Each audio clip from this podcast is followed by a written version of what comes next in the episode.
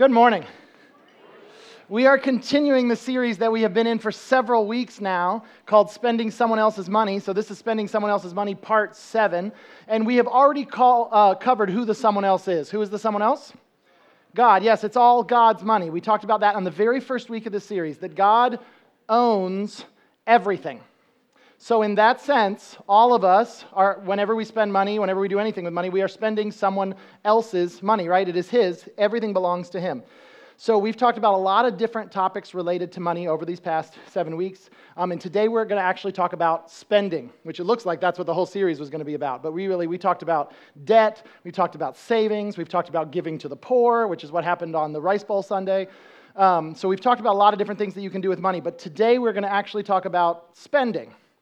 Um, and I will let you know this I do not recall ever hearing another pastor preach on the topic of spending in, in my whole life, at least not a whole sermon. I've heard pastors talk about spending, but I've never, ever heard another sermon, some pastor anywhere, do a sermon on the topic of spending. Um, and so I just, I guess I say that to let you know this topic is not covered very often in church. Um, and I think that's a shame because if you think about it, it's something we do all the time, right? It's something we do with money. In fact, most of us do it every single day. So there's this thing we kind of have to do every day and yet we come to church and no one ever tells us what the Bible says about that. It seems like if there's something we do with money every single day, we, there should be some kind of biblical instruction on the topic. Um, because we do have to spend money, right? Like it's not God's will that we would only give away money. Did you know that? Like we did two weeks here on the giving away of money because it is very important to give money away. Um, but that's not the only thing. It's not like God's will is that everybody that gets money always gives 100% of it away. You knew that, right? The world wouldn't even work right? If you had, if, if some, some guy went and, and uh, you know, went to his job and he worked and then he got his paycheck and he cashed it and he's got his money and then can you imagine if he said, well, what do I do with this? Well, I have to give it away, right? I can't spend it. That's not God's will. I got to give it away, so I'll give it to her. But then she gets it, and what she's going to do, she's going to go, well, it's not God's will to spend. We know that, right? It's God's will to give. So I'll give it to him right? But then he gets it, and what's he going to do? Well, I know, I know Christians aren't supposed to spend, they're supposed to give, right? That's what God made things for, to give away. So then he gives it to her, and then she gives it to him. And if that's all you were supposed to do is give away money, then we would all just pass it around forever, right? So, of course, of course, God intended for his people to consume, to eat, to use, to spend some of his stuff. So, I want to start off this morning by defining my terms, which is always a good thing to do at the beginning of a sermon. When I say I'm going to talk about spending this morning, I am using the word spend as a synonym for the word consume. Like I'm going to use those words interchangeably. By spend, I mean consume. Um, the topic I'm trying to cover is what do you do with the portion of your income that you use up? And the reason I'm defining the word spending as consume is because there are other ways that you can use the word spend, and it's not the thing I'm talking about. So let me give you an example of a way someone could use the word spend, and they're not talking about what I'm talking about today. Imagine someone comes up to you and they say, uh, my uncle spent a lot of money last week, right? And you go, oh, really? What did he buy? Oh, my uncle bought a pine tree farm. Oh, really? What did he do that for? He bought a pine tree farm because he got all these acres, there's all these small pine trees on it, and basically what you do is you wait like a long time. You wait like 30 years, and then the, palm, the, the, the pine trees all grow to like maturity, and you do things in the meantime, making sure you thin them out and they don't burn and stuff. But basically, you tend them for 30 years, and then you cut them down, and you sell them. And my uncle is going to make way more money when he sells all those pine trees than he did when he bought the pine tree farm, right? Have you heard of something like this? Okay, that's not what I'm talking about. I am not talking about when you buy something that grows or you buy something that multiplies or when you use your money to make money, okay? And, and you're able to, to buy something and then sell it for more money than you bought it for, right? You buy a pine tree farm and then you sell it for 10 times the amount later. No, that is called income. That's called working. That's called investment. Okay? That's not the thing I'm talking about today. Today I want to talk about what is what I want to talk about when you buy something to use and you use it in such a way that minutes later or months later it is either gone or it has gone down in value. You following me? That's the thing I'm talking about. So I'll just illustrate it. Let's imagine I decide to buy a taco. Okay? There is a taco truck right here on baseline. And let's imagine I go to the taco truck and I buy a taco. So I take $4 out of my wallet, I give it to the lady behind the, you know, in the little taco truck, and she gives me a taco. Right? So I've traded $4 for a taco. And then I eat it. Go, so what has just happened? That's consumption, that's spending. I no longer have the $4. I no longer have the taco, right? That's the kind of thing I'm talking about. That something you use in such a way that minutes later or months later it is either gone or it has gone down in value. And I guess you could argue in the case of the taco which one it is. I would say once you eat the taco, it's gone. But I realize there are some of you that are really literal people that you'd go, it's technically not gone, Mario. Okay, can we admit it has gone down in value significantly after you ate it? Okay, so that's what I'm talking about. And, I, and that's an easy example because that's literally consumption, eating something. But I'm even using that word to mean things you don't eat, like just anything that you use up. If you buy a tube of chapstick and you use it, and then one day it's all gone, that's you consuming it, even though you didn't eat it. If you put gas in your car, right? You traded money for gasoline, you put the gas in your car, then you burned the gas as you drove the car all around town, so you neither have the gas nor the money anymore. That's consumption, even though you didn't drink the gas, right? That's that you used it up, right? The same thing happens with Tylenol and you know just all sorts of things. It's not necessarily that you eat it, but it might be. But it's that you use it and then it's gone or it goes down in value. And it could be that it takes a long time. They could be that you still own it. Like in the case of the taco, no one would say they still own it a few days later, right? In fact, you don't. It's definitely gone by then. Um, but let, this would apply also to, when I say spending, this applies to jeans. This applies to cars, okay? Like when you buy a pair of jeans, it goes down in value over time. You know, nobody buys a pair of jeans and then wears it for five years, and then at the end of the five years, sells it for more than they bought it, right? Jeans are not an investment. They are something you use. They go down value. It's a spending. Same thing for cars. Um, cars, typically you do not buy a car and then use it for five years and then sell it for more than you bought it for, right? Now, I realize we are in like a crazy economy right now with so much inflation, and there are a few people that have almost done that. But I'm just saying, typically, typically car buying is not an investment. Typically, you buy a car and then you turn around and you sell it years later for less than you bought it for, or even get to the point that it's worth nothing, and then you're done with it. So that's what I'm talking about when I say we're talking about spending or consumption today. That's the thing. So, what I wanted to do is I wanted to give you four biblical principles for spending, four biblical principles for consumption. Um, there may be more than four, but these are the four that I've come up with that I want to use in order to tell you this is what I think. If we're trying to understand what does the Bible say about us spending, this is what I, I think this would be a very good start. Four biblical principles for spending. Number one, you spend to meet your own needs. One of the reasons that you have money and one of the reasons you spend money is to survive, right? You use money to buy food and clothes and shelter and medicine. One of the reasons that God has given you money is so that you can use it to meet your own needs. I hope that that's sort of obvious and a given, but just in case it's not, I'm going to show you a couple of Bible verses that assume this, okay? Let me first go to Matthew chapter 6. I, I, mean, I don't even know if there's a Bible verse that flat out says this, but you can just tell that this is assumed by the people who wrote the Bible. Matthew chapter 6, starting in verse 31. This is Jesus speaking. And Jesus said, So don't worry, saying, What will we eat? Or what will we drink? Or what will we wear? So, what is Jesus talking about? Clearly, he's talking about basic necessities here, right? What, what, what are you going to eat? How are you going to survive? How are you going to have, enough water to drink? How are you going to have enough clothing? He says, don't worry about that. For the idolaters, that's people who don't even know God, they eagerly seek all these things. They're worried about paying their bills, they're worried about surviving, right? And then look what he says. And your heavenly Father knows that you need them. So I think there's an assumption here that you don't need to worry about your stuff, but yes, when you get money, of course you're going to use some of your money for what you eat and what you drink and what you wear. God knows you need that. Here's another one that I think just assumes it. This one's even probably better. Second Thessalonians chapter 3. Second Thessalonians chapter 3 is the Apostle Paul talking to this group of Christians in a town called Thessalonica, and they had a problem. You'll see the problem in the verse. He says, For we hear that some among you, so that would be some of the Christians that lived in this group of people, this church, we hear that some among you who, sorry, there are some among you who walk irresponsibly. Well, what were they doing that was so irresponsible? They were living an irresponsible life. What was it? It says, not working at all. We heard that some of you aren't working, right? Some of you walk irresponsibly, not working at all, but interfering with the work of others. So, what was happening in this particular group of people is there's this group of Christians, and some of them were lazy. Some of them were choosing not to work. For whatever reason, they were saying, I'm not going to work. And so they were not they were not earning anything, they were just not working. But you know what they were doing? They were eating, right? They were surviving. Well, how did they do it? Well, they had to go to someone who was working and go, Could I have some? Right? And so they were mooching. They were eating other people's food because they were not earning any of their own. It was becoming a problem, so Paul writes a letter and tells them to stop. And you can see the stop comes right here in verse 12.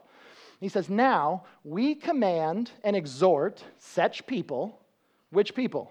The people who are able to work and they're refusing not to we command and exhort such people by the Lord Jesus Christ that quietly working they may eat their what?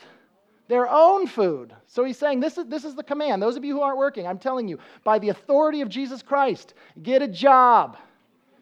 And then when you get that job, I want you to earn, take some of the money and buy food and eat it. Like, like you, need to, you need to survive off it. That's, that's one of the things that's just assumed we're supposed to do with that, what God provides for us through our own labors. So that's principle number one. Four principle, four biblical principles for spending. Number one, to meet your own needs. Number two, spend to meet your family's needs. So number one was to meet your needs, and number two, can you put the, um, the points back up for me, please? There we go. To meet your family's needs. So God gives you things so that you would be able to survive, but not just so you would think of yourself just as an individual and just meet your own needs, but that God puts us in groups of people called families, and we're supposed to look out for each other as families. So, 1 Timothy chapter 5, starting in verse 8, says this But anyone who does not provide for his own, that is, his own household, he has denied the faith and is worse than an unbeliever. So clearly, your responsibility is not just for you to get enough stuff for you to survive, but you're supposed to look out for your relatives, right? If anyone does not provide for his own, that is his own household. He has denied the faith, and he's worse than an unbeliever. Now, I think that this is, this is not contradicting the whole you should work for your food. I think this is assuming these are people who are unable to work for their food and they need to be supported and helped.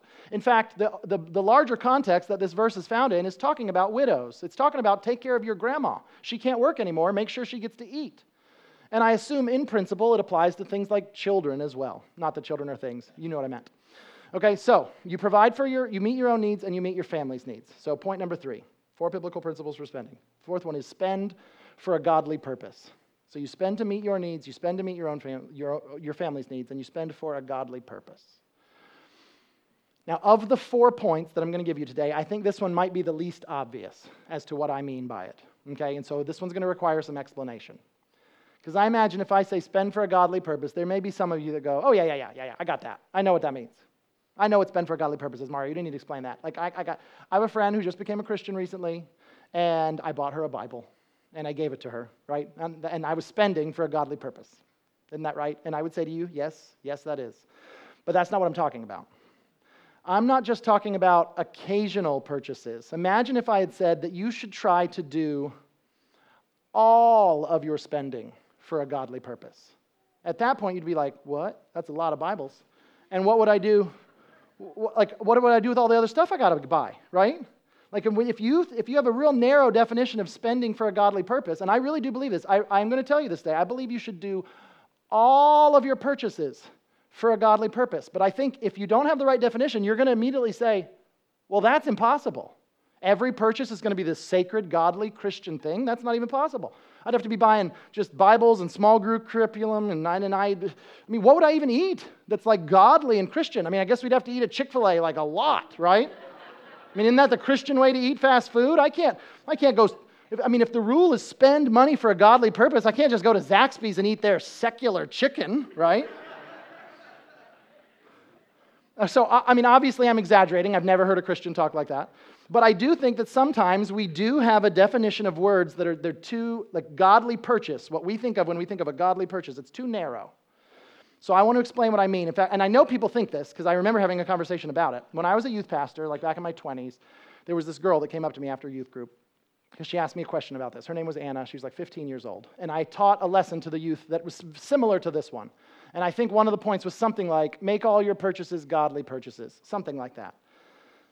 And she came up to me and she said, I'm going to have a really hard time with that. I, don't, I can't do that. Like, I can't make all of my purchases be godly purchases. I wouldn't be able to buy any of the things I buy. And so I said to her, I said, Well, what do you mean? Like, give me an example. And she said, Shoes. Um, and, and I could see I could see what was going on in her head. She's thinking shoes are not a particularly like Christian thing, right? Everybody wears Christian. Everybody wears shoes. That's not a sacred, holy thing. And so if that's what I think by for a godly purpose, well then I can't buy shoes. They're not special. They're not Christian. They're not godly. They're not sacred. So she's like, I wouldn't be able to buy anything. And I said, No, of course you could buy shoes. And, and I said to her, this was like 15 years ago, so this is a paraphrase. But I said to her, um, You're a Christian, aren't you? She said, Yes. And I said, And you have feet. And you use those feet to walk around, right? And you use them to walk around on varied terrain where you need coverings for the feet, right? If you're going to live for God and walk around and do the things that God's called you to do in your life, then you're going to need coverings on those feet so that you can go farther and faster and be safer, right? Yes. Well, then that is a godly purpose, right? That's you getting around the way you need to. And so I wanted to explain this to you. When I say for a godly purpose, I want to be clear. You don't have to Christianize every individual purchase. You just Christianize your life and then fund it. Does that make sense? You just live for Jesus all the time and you fund that life. That's what I mean here. And I don't think I made this up. I want to show it to you in the scripture. So let me show if you have your Bible, you can go to 1 Corinthians chapter 10. If you don't, it's going to come up on the screen. 1 Corinthians chapter 10. This, this passage is going to look like it's on another topic because it kind of is, but I think there's a principle within this passage that matches exactly what we're talking about. So, what does it mean to like that we live for God and even consume and spend for God? So, here we go. 1 Corinthians chapter 10, starting in verse 25. The Apostle Paul is telling them how to live, and he says, Eat everything that is sold in the meat market. Let me pause right there. So, we got the right Bible verse, don't we? Because we're talking about consumption and spending. So, we got eat, there we go. So, we're talking about consuming, eat everything that is sold in the meat market. So, I'm, spend, I'm trading money to get the food. So, this is just like the taco illustration earlier, right? So, I'm, I'm consuming and I'm spending. Eat everything that is sold in the meat market asking no questions for conscience sake, for the earth is the Lord's and all that is in it. Now, why is he saying that? Why in the world would, would he say, go to the meat market, buy stuff, and don't ask questions, right? That doesn't seem, that seems weird, isn't it? And it is out of context. But if you understand what was going on historically at the time and what had been said just before this, you know this had to do with meat that had been offered to idols that there was, there was a certain amount of meat available in the town that the, like the, the people who were not Christians, the pagans, had. And the reason they had so much of it is they went to these temples where they worshiped gods, gods that are other than the true God, right? Zeus or Artemis or, um, you know, Hermes or whoever. And so they, they make a sacrifice of an animal. And then after the sacrifice is done, there's a bunch of meat left over. And now what do we do? Well, the meat gets sold. Paul's saying when you go to the market and you go to buy your meat, do not go, excuse me, is that pagan meat? Because I'm, I'm a Christian, I don't eat pagan meat. Like, was that offered to an idol? Because I'm I want Yahweh meat, I don't want Zeus meat, and so I need to know was this sacrificed to an idol? Paul is saying, don't even ask the question, right? Ignorance is bliss. Just don't, don't say a word, just buy it, eat it, enjoy it, thank your God, the true God, for it, and don't even ask them where it came from. That's what he means by ask for, don't ask any questions for conscience sake. Don't even get into that. And he says, For, right? Why are you asking no questions for conscience sake? Why are you just buying the meat and eating it? He said, For the earth is the Lord's and everything that's in it. It is Yahweh's meat. It is Jesus' meat. Whatever meat you bought, it belongs, it's him. Why? Because he owns everything. God is the creator of everything. All the meat in the whole world is his. The earth is the Lord's and everything in it. So yes, you're buying God's meat. So don't ask if it was if it was offered to an idol. So that's the first point. Then, he, the next verse, he says a very similar thing, but he applies it to a different situation. Verse 27. If one of the unbelievers invites you over, so this person that's not a Christian, but they say, hey, come over to my house and eat. If one of the unbelievers invites you over and you want to go, eat everything that is set before you without raising questions of conscience. It's the same principle, but now it's at a friend's house instead of at the meat market. When you get to the friend's house and he puts a steak in front of you and says, I'm so glad you came to my house, thank you for being here, do not go, is this pagan meat? Like, don't ask. Don't say, don't. You say thank you, and you thank Jesus for it, and you eat the meat. That's what you're supposed to do, right? Eat everything that's set before you without asking questions of conscience. It's the same thing as in the meat market. But, look at the next verse, 28. But if someone says to you, This food is offered to an idol, do not eat it out of consideration for the one who told you and for conscience sake. So now you got a slightly different situation. At first, you didn't know at the meat market, so you just ate it. The other one, you're at your friend's house, you didn't know, so you just ate it. But now you're at a situation where somebody said, This meat's been offered to an idol. Maybe it's one of the non Christians that are there, and maybe they're saying, like, yeah, we're eating this meat in honor of Hermes. Will you, you know, will you worship him with us by eating this meat? At which point you have to go, oh, well, no, I can't. I'm not allowed to do that because I worship a different God. Or maybe it's a Christian that's there with you. Maybe there's a Christian who didn't read 1 Corinthians chapter 10, and he's sitting there and he goes, Is this pagan meat, right? And then the person that invited you both says, No, yeah, it was offered to an idol. And now you're sitting there going, Dang it. You know, I had to talk, didn't you? Like, we, we could have eaten it. Now we can't eat it, right? So, I do not mean, now, okay, notice, so he says, the reason you're not eating it, because you don't want to be perceived as someone who is participating in idolatry. That's the whole point. Now that someone said it out loud, you can't eat it. So, you are, to, you are to do it out of, you're not to eat it out of consideration for the one who told you and for conscience sake. Notice he says, I do not mean your own conscience, but the other person's, right? You were fine. It wasn't your, cut. you were, you're the one that's going to the meat market and eating it without asking questions. You were the one that was keeping your mouth shut and enjoying it, right? But the other person brought the information forward. And so now, for their sake, you're going to go, okay, fine, I won't participate in it. The other person's. For why is my freedom judged by another person's conscience? Just because they, just because they're concerned about it doesn't mean I need to be. If that person wasn't there, I could have eaten whatever I wanted. But since they're there, I'm not going to do the thing that looks like idolatry, right? Next verse. Um, if I partake with thanks, now who's he thanking at this point? He just ate, he was eating meat, and he's, he's thanking who? God. Okay, yes. I don't usually ask hard questions. It's God. if, I part, if I partake with thanks, why am I slandered because of something I give thanks for? Now we're going to come back to that because that's important. It seems like there's something about him thanking God for the meat that makes it special. But then verse 31, and this is the verse I want to read to you. In fact, all of the verses that I just read to you from 1 Corinthians chapter 10 were basically just so I could read this verse in context. Okay? I just didn't want to take the verse out of context. So all of that was just to get you prepared for this. So then Paul says, Therefore, whether you eat or drink or whatever you do, do everything for God's glory when you're going to the meat market and picking out your stuff, when you're going to your friend's house who's not a Christian, when you're sitting there with the, your friend that is a Christian at the friend's house and they're going, oh, we can't do this, all that stuff. He's saying, whether you eat or drink, whatever you're consuming, whatever you're doing, whatever you're using, however you're living, okay, whether you eat or drink or whatever you do, do everything for God's glory. You are to live for Him. Romans chapter 12, verse 1 says to give God your whole life. It doesn't, it's a paraphrase. It actually says offer your body as a living sacrifice to God. But I think that's a poetic way of saying give God you, all of you. And so my point is is once you give God you, once you give him your whole life, all of your actions, all of your moments, all of your days, you then can just spend money to live that life that you're living for Him. You don't have to do every single little thing. Well, I got to make sure this looks like a Christian thing. I got to make sure this is labeled Christian. Like, if you're someone and you're a believer in Jesus Christ and you go, I need coasters for the coffee table, but I just can't get regular coasters. I'm a Christian, all right? I'm going to have to go to Hobby Lobby and I'm going to have to get coasters that have crosses on them so that everyone that visits my house knows I'm a Christian, right? We need crosses on. No, you don't. Regular coasters are fine, right? Uh, I need some, coffee. I got to go buy a mug. Can I just go buy a regular, a secular mug, a pagan mug? No, I got to get a mug with a Bible verse on it, right? No, you don't. You don't. A mug with no Bible verses on it will transfer fluid into your body so that you can live for Jesus. Did you know that? So hear me. Better to live for God in a house full of plain mugs than live for yourself and a house full of Bible mugs. Amen? So, it is not about Christianizing every purchase. I want you to hear me. It is about Christianizing you and then you funding the life that you live.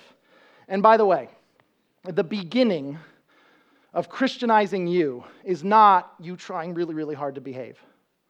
The beginning of Christianizing you is trusting in Jesus as your Lord and as your Savior and receiving His forgiveness for your sins into your life and receiving His Spirit for your daily living. All right, point number four to enjoy it with thanksgiving. So you, you spend to meet your own needs, you spend to meet your family's needs, you spend for a godly purpose, and you spend to enjoy it with thanksgiving. Now, we already kind of touched on this when we were in 1 Corinthians chapter 10, so let's go back to that verse.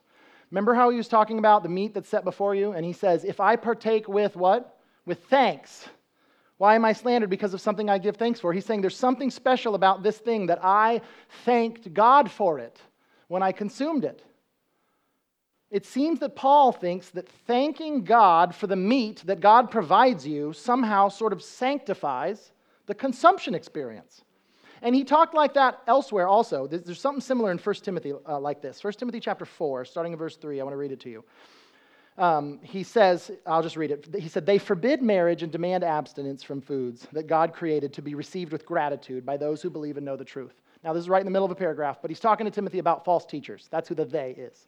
So he said, There's false teachers, and those false teachers are forbidding marriage and they're demanding abstinence from foods. Now, this is interesting what he says. What, now, what are foods for? Look at this foods that God created to be received with gratitude. God made the food so you'd eat it and go, Thank you, that was fantastic.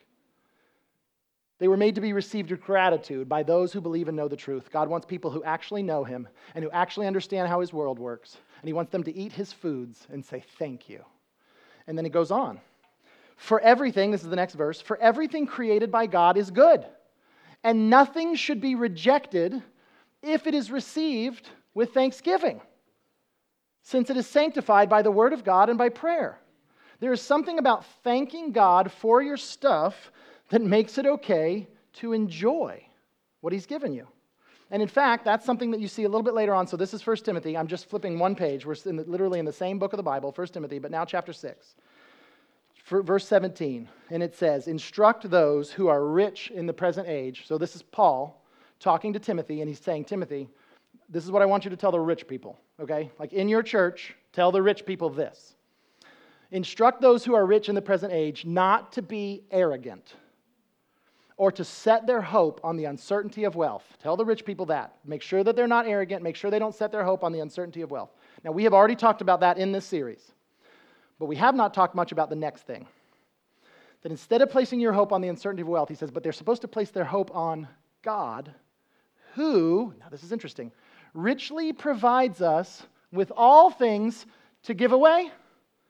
No, to enjoy. He said, make sure the rich people know they're not arrogant. Make sure that they don't put their hope on the uncertainty of wealth. Later on, he says, make sure they give some of it away to people who need it more than them. But in the middle, he says, and make sure they realize that some of that stuff they have, they're supposed to enjoy it because God gave it to them. For them to have fun and then say, Thank you, God. So, going back to point number four, in fact, looking at all four points, right? Meet your own needs, meet your family's needs for a godly purpose. But this is why, when I say to enjoy it with thanksgiving, I didn't pick the words randomly. Like, this is like from the Bible. We are to, to find joy in God and thank Him for what He's given to us. And I want to read one more passage to you before we're done. I want to read you a passage from Deuteronomy because, first of all, I think it's incredible. I think the principle in this passage very much matches what we're talking about. Um, and we haven't done anything from the Old Testament yet. So let's do Deuteronomy. I will warn you, though, if you grew up in a conservative Baptist household, this passage I'm about to read to you might blow your mind. And I'm just warning you now. Okay? I, I, am fairly certain your preacher never preached on this passage, and I'm just letting you know. Okay, here we go. Deuteronomy 14, verse 22. Each year, these are laws given to the Israelites. Each year, you are to set aside a tenth of all of your all the produce grown in your fields. Now, at this point, you might be going, "No, my preacher did preach on this. I know about tithing, right? That's what this is, tithing. I mean, yes, technically, a tenth, but you're going to see it's a little different than what you heard. Each year, you are to set aside a tenth of all the produce grown in your fields. Now, look at the next verse. You are to eat, right? Consume. You are to eat a tenth of your grain, new wine, and oil." And the firstborn of your herd and flock in the presence of Yahweh your God at the place where he chooses to have his name dwell, so that you will always learn to fear the Lord your God. So, this is not a tithe that you give away. This is a tithe that you eat, you spend it, you consume it, right? 10% of all the stuff that you made that year in an agricultural economy. And you're supposed to do it at the place that God chooses to make his name dwell. So, this seems to be talking about like a religious festival of some kind, right? And that's what the purpose is. It says, so you will always learn to fear the Lord your God. I think the word fear here is similar to like the word worship, right? To revere him, to have great respect and reverence. God, we worship you. So he wants people to worship him in a particular place with 10% of the stuff they made that year. So they're, they're, they're, literally like consuming and spending and, and worshiping God with it. Now, here we go. It gets, it gets a little crazier. Next verse, verse 24. But if the distance is too great for you to carry it, in other words, let's imagine this is years ago, you don't have U Hauls and all that, okay? You just got to get to the place, whatever place. So let's imagine the city where the festival is is far away. And you got 10% of your stuff to transport there. 10% of your wine 10% of your olive oil jars. You got the anim, 10% of like the, all the animals i guess that were born that year whatever it was that, that was your income right? Because in their day and age there's, there's going to be a lot of livestock. If you're going to go to this festival and you're going to eat meat you got to think about this. Back then they didn't have refrigerators. They didn't have freezers. So how do you keep the meat fresh yeah, you have to bring it alive. That's how you keep it fresh, right? This, the, you know, you can't, oh, let's just put, no, the, these, that's how you keep it fresh. You keep the, the goat is still alive, you take him to the festival, and you kill him there, and that's how you eat it. So he's saying, now what if it's the case that for some people, transporting all those animals and all that stuff is too much of a burden because the place is so far away and because they have so much stuff? This is what he says to do. If the distance is too great for you to carry it, since the place where Yahweh your God chooses to put his name is too far away from you, and since the Lord your God has blessed you. Verse 25, then exchange it for money, right? In other words, sell it. Sell 10% of your stuff and get the 10% of your stuff, the income that year, value in money. Exchange it for money and take the money in your hand, because money is more portable, right? And go to the place the Lord your God chooses right? So now you're showing up to the party with money. And then what do you do when you get there? Verse 26. You may spend the money, now good, because this is what our topic's about, right? Spending. You may spend the money on anything you want cattle, sheep, wine, beer, or anything you desire. I'm telling you, if you grew up Baptist at this point, you're going,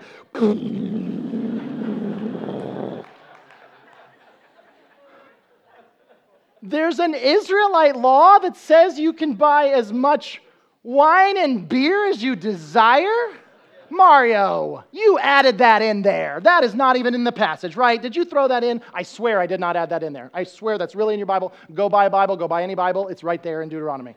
I don't even like beer and wine that much. Like, I wouldn't have put this in there. You might, well, I didn't even know the word beer was in the Bible, Mario. What translation is this? Go find it in another translation. You'll see most of them say strong drink there. And that doesn't fix your problem if you got a problem with this verse. but that makes it worse, doesn't it? Suddenly we like beer more when we strong drink. Okay, so is it true that God in his law said, I want you to have this religious festival and I want you to show up with the money, 10% of your money for that year. I want you to party. I want you to buy whatever meat you want and whatever alcohol you want, anything you desire. And this is what you're supposed to do. You are to feast there in the presence of the Lord your God and rejoice with your family. I want you to spend. I want you to consume. And I want you to do it with gratitude to me. I want you to worship me. I want you to go crazy worshiping me.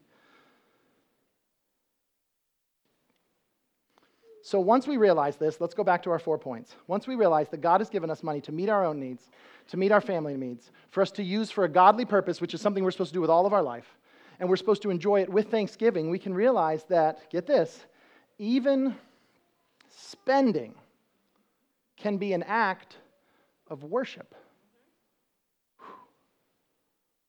Even consuming can be an act of worship. Now, let me end with a word of caution. I'm sure there are a few of you who are like, whew, so glad I just heard the word caution because this sermon was really going off the rails for me.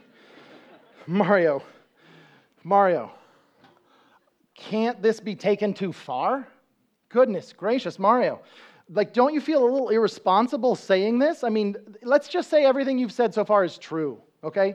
Aren't you still worried about saying it out loud? Because this truth could be abused or perverted or taken too far. Aren't you worried about that? In fact, Mario, we already live in an overspending culture. We live in a culture that does too much of spend my money on me, spend my money on me, spend my money on me. In fact, you know who told me that we're living in an overspending culture?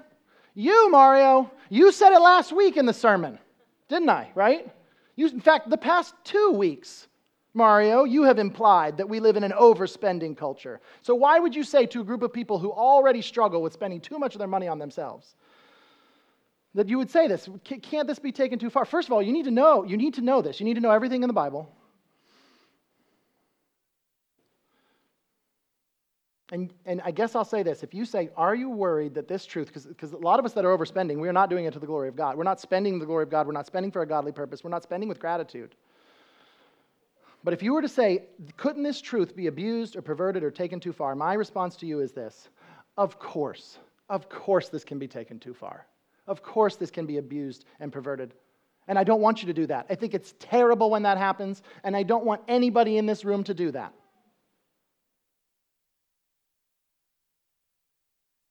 But all of God's gifts can be treated that way. All of God's gifts can be taken too far. All of God's gifts can be abused and misused and perverted. Yes, food and alcohol and money can be taken too far. But that's also true of sex and rest and work and parenting. There are so many good things that God gives us. And yes, people ruin them, but that doesn't mean we go, ah, then I reject it because some people abuse it. I reject this because I'm tempted to abuse it. No, think about it. Sex is a wonderful gift that God has given to humanity. Is that correct? Yes, it is.